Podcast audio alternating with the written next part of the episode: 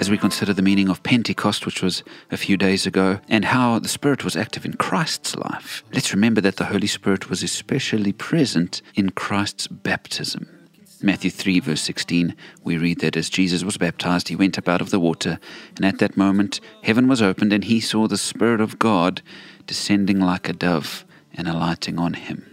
The Spirit descending on Jesus was a special moment, proving that he was anointed and approved of by God. The Spirit coming as a dove, by the way, represents purity. That's why we call him the Holy Spirit. He is completely pure and perfect. And with the Spirit came the voice of God saying, This is my Son whom I love, with him I am well pleased. And so we get this beautiful picture of Father, Son, and Spirit, all at the same time in three distinct forms. Have you been baptized? Maybe you were baptized as a child, which symbolized the prevenient grace that we spoke of yesterday. God going ahead of you before you're aware.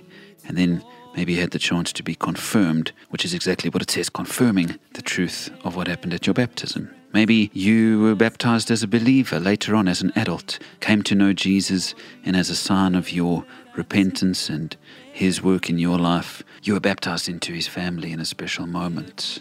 Either way, let's remember that the Spirit is especially present when we are baptized in water, and that this is a beautiful and important thing for us to go through as Christians.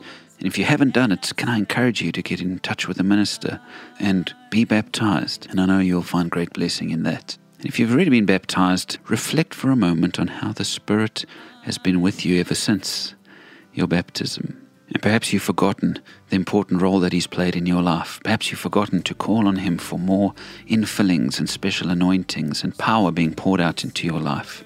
Friends, if you are a follower of Jesus and confess that He is Lord, it means the Spirit is in you.